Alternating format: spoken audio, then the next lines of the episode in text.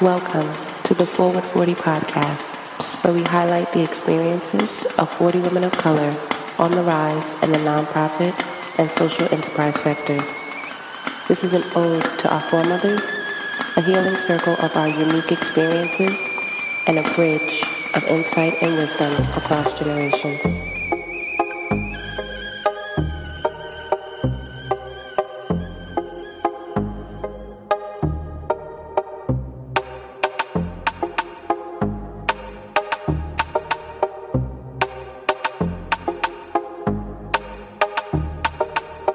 Welcome back, everyone, to another episode of Forward 40. And we are on the West Coast virtually for, for this segment. I am pleased to have in the guest chair Colleen Echohawk, who is the executive director of the Chief Seattle Club. Welcome, Colleen.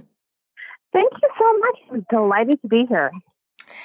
Yes. Um, so I, I'm happy to have you and also especially like in this moment of the work that you're doing and your journey and, and, and background in public health, which I find very, very interesting. Yeah.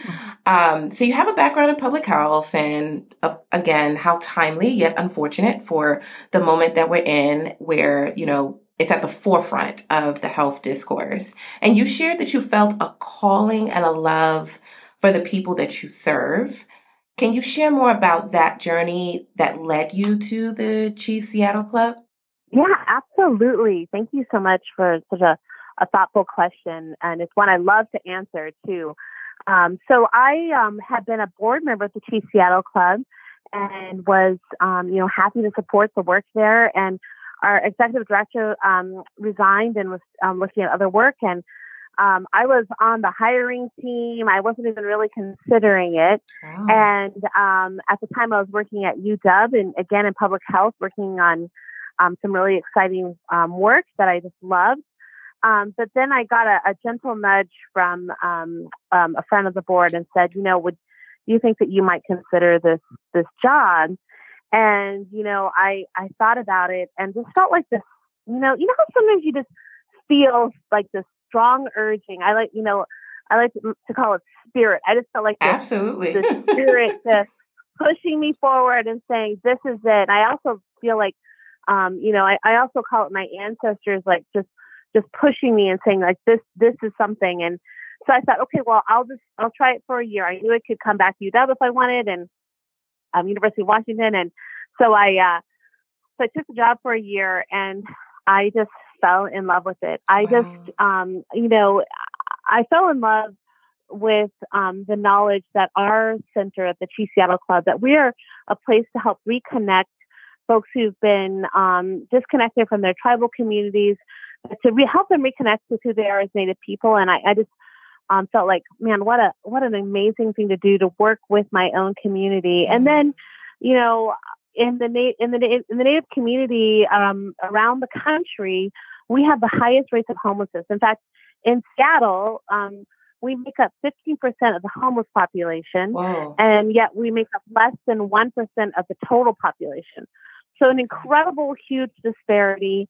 And, um, you know, being able to do this work and to do things like, you know, we've been building housing by the end of two or the beginning of 2022 when we open up our um, third housing um, project, we'll have um, added about 220 units of housing um, for Native people. And it just feels incredible to be able to do that work. It feels like um, my ancestors have pushed me towards this moment and that this is the time for our Native community in Seattle and around the country to build housing, to take back our, our sacred responsibility to um, house our elders, to house our babies, and um, as you can tell, I can talk for a long time about it. I love the work. I love our homeless community. I feel like I learn so much from them every day. Like they have, they have suffered. They um, continue to suffer, and they continue to find joy, and they continue mm. to find goodness even in the middle of some incredibly hard things. And so, getting to be with those um, folks and being with my relatives has just been one of the most tremendous things that's ever happened to me, and I I could I love it. Thank you, thank you, thank you so much, Colleen. And striking statistics, you know, less than 1%, but 50% of the homeless population. That is very, very striking. Um, and I, and I also love, uh, of course, another reason why I was led to you, you know, just the, the spiritual connection to the, the mission of the Chief Seattle Club. And then also your response to, answering, you know, the, this pull and invitation yeah. to lead this work. It's just phenomenal. Yeah. Um, so Seattle, where you know I have yet to venture off to, um, but it's you know uh, like New York City, from what I have gathered, it's labeled as progressive, and we've you know sure, seen yeah. the hidden dangers that are within the label of progressive, where. White supremacy yeah. is still very much real within you know progressive mm-hmm. spaces and um, i guess when you're considering like seattle and the inequities in education housing and the like there's a clear mm-hmm. imbalance so what do yeah. so-called progressive leaders need to know and need to do for the greater good of communities of color wow i just love this question so um, I think that there has to be a place for the for the progressive and and on either of the left uh, or on the left coast as they call it out here in Seattle um, to to truly like lay down their power, you know, and and I think that's really really hard. But I I know and believe that there are there are folks in this community in this in the Seattle community and around the country who who see the disparities, who see the hurt that is going on in the you know Black, Indigenous, people of color communities, BIPOC, and and and and want to do the right thing for them. And I think that or want to you know want to do the right thing, you know, and, and but they but they don't know how. And mm-hmm. um, so you know to that end, um, in the past couple of weeks, I've been working with some local folks here in Seattle to um, to envision a, a, new alliance. It's called the Equitable Recovery and Re- um, Reconciliation Alliance, or ERA. Mm-hmm. And um, we keep saying it's you know it's, it's got to be a new era out here. And and um, the the goal of that alliance is to bring together our BIPOC communities and say, you know, what are the disparities that you feel like are the the biggest issue right now while we're in this COVID, we're in the middle of COVID and when we come out of COVID, it's going to have to be recovery, right? Mm. So we're asking them to say, what are those issues? And then we're, we're asking our, you know, progressive um, white relatives to sign pledges to say that they will support our leadership, that they will support the pipelines and the avenues that we're making so that, that we can ensure that our communities that have been suffering long before COVID don't suffer greater after COVID, right? Mm-hmm. So it's not enough to focus on just an economic recovery, but we have to focus on um, and on a um, equitable recovery, which is good for the economy. That's the other thing I keep mentioning people like, you know, it's good for our whole system when we can house, you know, Native people. It's good for our whole system when we see, you know, um, black small businesses just rising up and having their place in the community. It's it's not just good for the black community or for the native community.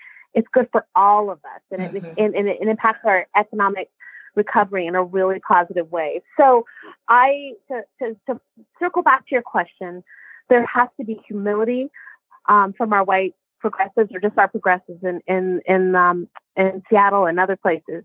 There has to be humility, and there has to be willingness to not just um, not just to come um, invite us to the table or to create a seat at the table, but to also to think about that table, to mm. dismantle that table that was built by white supremacy often, and and to create a new table that is inclusive for everyone, that that in, that that takes in my culture and takes in your culture.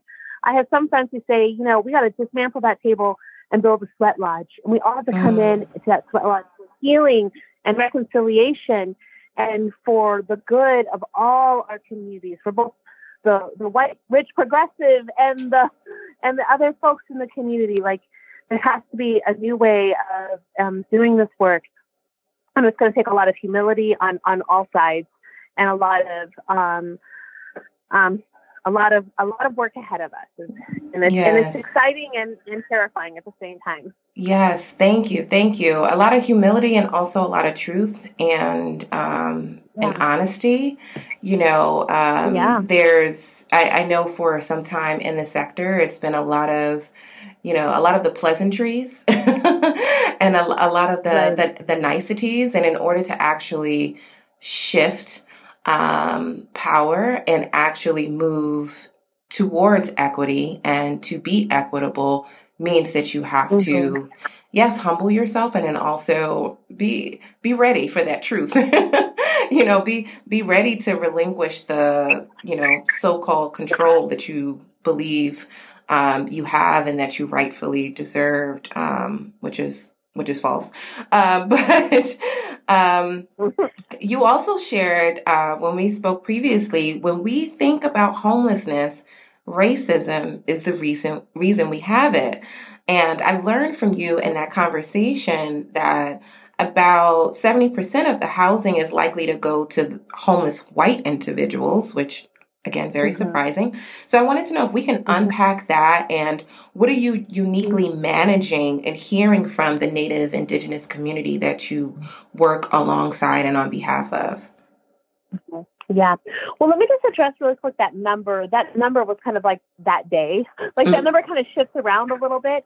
But the but the what the truth is though is that if a um, you know, a white person is to get in line for the housing versus a black person or a native person, they're more likely to get that to get that housing, and that is truth, and that is just really un, uh, sad and unfortunate. And the, because the reality is is that that system, the homeless housing system, has been, you know, is set up in a way that that makes it work well for well not well, makes it work okay for for someone who is, you know, white and understands that system. You know, mm. for the hmm. Native community, we've had tremendous um, harm around housing in our communities. You know, I live here in the Coast Salish territories. Some of the more um, the some of the kindest, nicest people I've ever met in the Coast Salish tribal communities. There's out here, there's the Muckleshoot and Suquamish and Tulalip and Nisqually and, and Duwamish. And they're, they're, they're, some, they're amazing um, folks. And they've experienced a lot of trauma. They experienced, you know, their long houses being burnt down. Mm. Um, they were not allowed to have those. Um, they were just part of the colonization of this community. And so there's a lot of trauma associated with housing systems. And then, you know, we have to think about the lot, um, like I always say that the first um, instance of homelessness is when we started moving Native people off of our traditional homelands and into reservations. So my my tribe, I'm from the Pawnee Nation of Oklahoma. We were originally our our tribal um, territories were uh, Nebraska and um, and Kansas, and then we were moved to Oklahoma we were moved in a place where none of we we, we took all of our um, seeds. We're an agricultural community. We took all of our our, our precious seeds um, that were integral to our community and took them to Oklahoma where they wouldn't grow mm. and where they haven't grown. You know, and it's a very powerful metaphor when we think about housing, we think about sustainability, we think about um, family.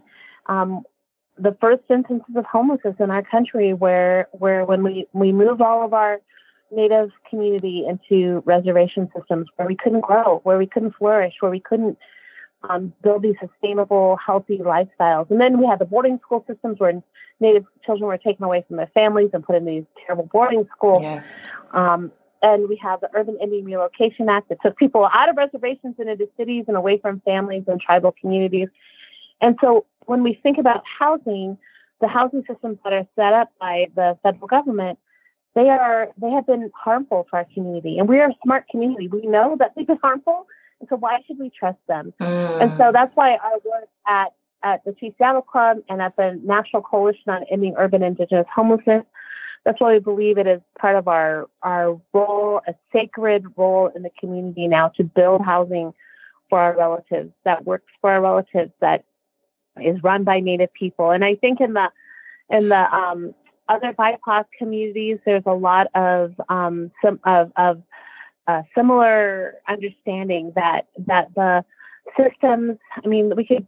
There's a lot of um, um, systems in, in urban centers around redlining, yes. around being very super intentional that only white people can live in these areas. Um, and, and so those are still reverberating through our communities. And so we see um, that Native people and other people of color have the highest rates of homelessness and housing instability, and it is directly connected to systemic racism. And so part of our work now is to um, tear down those systems and to rebuild those systems so that they work better for everyone. And it's really um, beautiful and wonderful work that I'm just privileged to get to do. Yeah, thank you, thank you, and I, I, um, I appreciate how you connected the trauma to housing and displacement. Um, that is, yeah. you know, that is not something that I've heard often um, as as it relates mm. to just housing, the housing stock, homelessness, um, the, the effects of mm-hmm. trauma, like real historical mm-hmm. trauma, mm-hmm. present day trauma, and um, the the trust factors uh, that uh, are you know come come to fruition as as a result of that. Um, so uh, again, why it's important that there is representation in the space that fully understands that context, understands overstands the community, uh, the plight, mm-hmm. so that um, you know we're able to advocate on behalf of and move on behalf of uh, of a community with that that knowledge and also that experience. Uh, thank you. I it, it, just gave me chills as you were as you were talking about it, um, and also mm-hmm. thank you for the other historical factoids and um, in, in your response as well, um, and the connection even to to education. Yeah, happy to do it. So, you know, BIPOC, which is fairly fairly new, um, and fairly as you new, you know, yeah. as you mentioned, Black, Indigenous, people of color, um, it's uh-huh. you know, it's being used kind of um, interchangeable with people of color or communities of color, and right. I, I just wanted to know, like, from you, like being in this space where I when I came across BIPOC, I was like, okay, well, what is this? And then I saw the emphasis on indigenous very, you know, like early on, just in, in, in terms of the acronym. What do you feel is gained uh, with this type of like categorization or grouping? And are there any concerns for what's lost when, you know, we yeah. um, have these labels? Yeah. Yeah, you know, I I hold it all very lightly. I always think back to um, I have a mentor who um, is was a uh, he's passed, but he um, was a, a Lakota uh, man um, and a, a, pretty traditional man, but also an academic. Hmm. And I remember him saying his name is Ken LaFontaine. I remember him saying to me, you know, I remember um, he, he, someone in our class I think asked him um, what is the right way to talk about Native Americans? Like, is it Native American? Is it First Nations? Is it Indian? Is it whatever? And, um, you know, Ken made a really um, remark. This was like close to 20 years ago now. And he said, you know, the, the thing about naming is is its power, mm-hmm. right? You know, and mm-hmm. academics have said, oh, now you're Native American, and now you're First Nations, and now you're Indigenous, and now you're, you know, whatever. And he was like, you know, my my um my grandpa he uh he referenced his grandpa grandpa was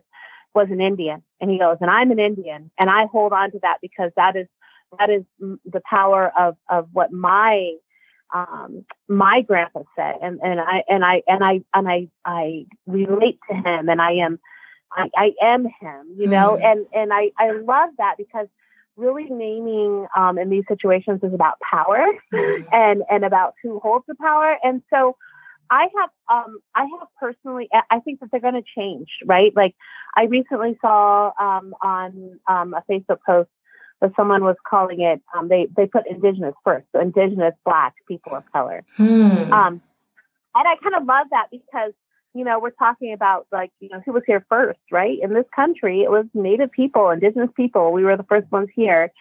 Um, and, and we'll always be here. This is our land, and we are connected to that. Um, and we have a lot of love and respect for our our our black and black identified and um, brothers and sisters who did not have a choice in coming here, but were forced um, and through slavery to to be in in our country. And so there's a lot of um, of love and understanding of that. Um, so I I think that we um, I'm I'm willing to hold it all very lightly right now. I think there's so many things that are changing and mm. moving, and um, there's so much understanding that's happening, and and um, you know who knows um, in a couple of months, even if it's going to change to some yeah. kind of other um, other name. But I do think um, I love the solidarity. I guess I'll, that's what I'll end with. Is I love being in solidarity with my black relatives and with my other you know uh, people of color relatives. My my husband is Japanese and Okinawan.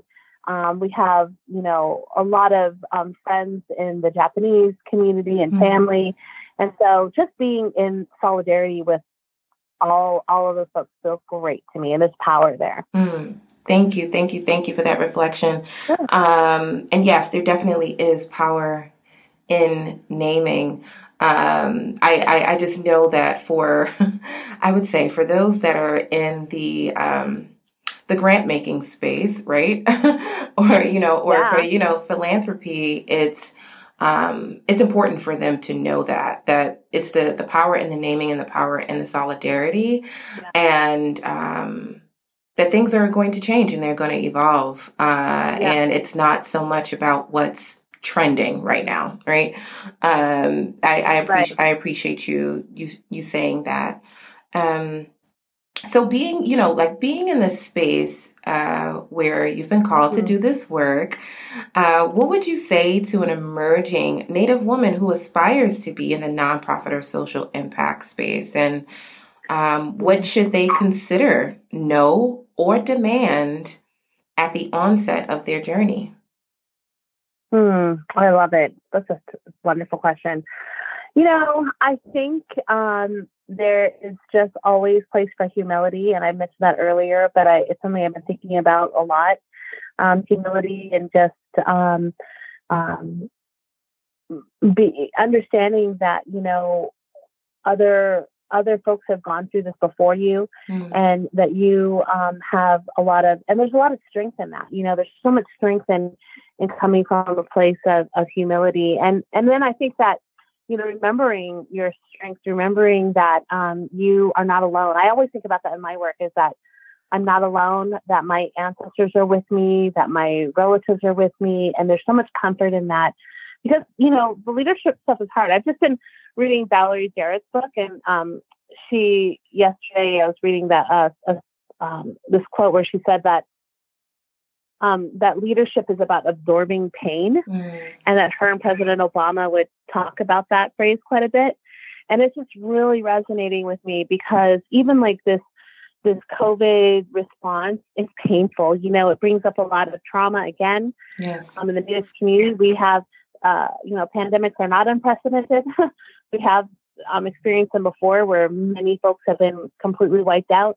Mm. Um, and so we we have, um, but there, so we, so we understand the pain, and I think sometimes what we forget about leadership is that it is um, it can be it can be jarring, it can be lonely, and and and you are responsibility. You have a responsibility for the pain, and how you handle that and how you respond to that is is means everything. And I think that part of the journey of a um, of a Native woman in leadership or in a nonprofit or whatever is is like um, having that hope, mm. having being inspirational, remembering that our ancestors have created this moment for us.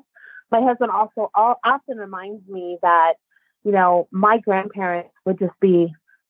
Uh, I'm living like their most wild dream, you know, that mm. I like own a home in Seattle. I lead an organization that serves our community. Like they would be thrilled for me. Like mm. I haven't um, died before I was born, right? And so I think about them a lot, and I and I and I um, know that they're guiding me and that they're they're with me in this. So um, I I think that more and more Native women should be leaders of everything, and and that we have a lot to offer. Our voice has been silenced for a really long time. Yes, but it is the time for for our voice to be heard and for us to offer perspectives that will help you know all all folks in our in in this in our community. So, um, you know, any Native woman out there, get out there, lead. I'm here for you in any way I can be.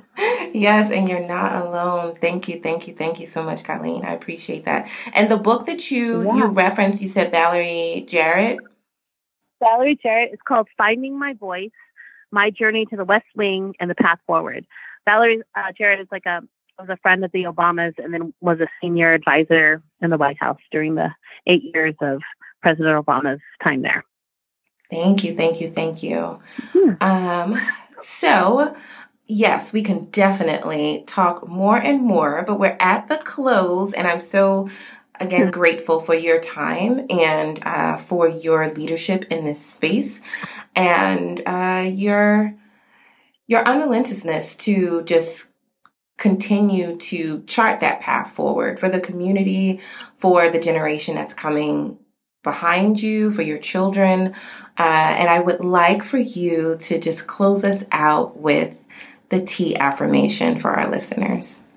So I think my affirmation and something that I hold on to often is what I've shared earlier is you're not alone that this work is not too hard, that we're made for this moment mm. to lead, to serve, to love our communities as, as much as we possibly can. I, I am led by the love for the community, and that is my affirmation. Thank you. Thank you. You were made for this moment. I love it. Love it. Love it. So, Colleen, how do people stay connected with you, with the work that's happening at the Chief Seattle Club? Sure. Thank you so much. You can follow me on all the social medias. Um, I post um, a lot about um, political stuff on Twitter. and then um, I have family stuff on Instagram, which I, I welcome anyone to follow me there. And then I kind of a mix of it on Facebook. Um, and then uh, the Chief Seattle Club, you're welcome to follow us for that on social media too. That we have some really great stuff on on our social media. A lot of um, affirmation for the Native community as well as just reminder to our supporters and allies about the ways they can be involved in the work. So, um, TCL Club, we're, again, we're on all the social media um, outlets, and I'm also on LinkedIn. Happy to happy to support um, um, LinkedIn. And on LinkedIn, I kind of do a little bit more of like, um, you know, this is this is what I have personally been doing in the middle of the work because it's kind of a it's a good place for that one. Yes, yes. So yeah, please stay connected to us.